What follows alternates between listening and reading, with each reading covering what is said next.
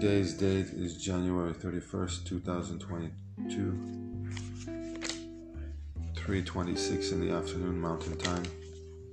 Today's readings will come from Origins. Where did we come from? Psalm one forty-eight, verses one through six.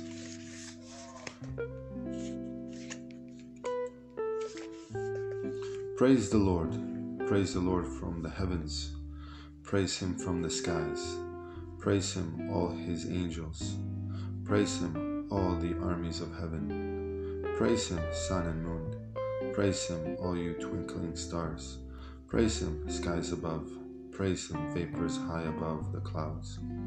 Let every created thing give praise to the Lord, for He issued His command, and they came into being. He set them in place forever and ever. His decree will never be revoked.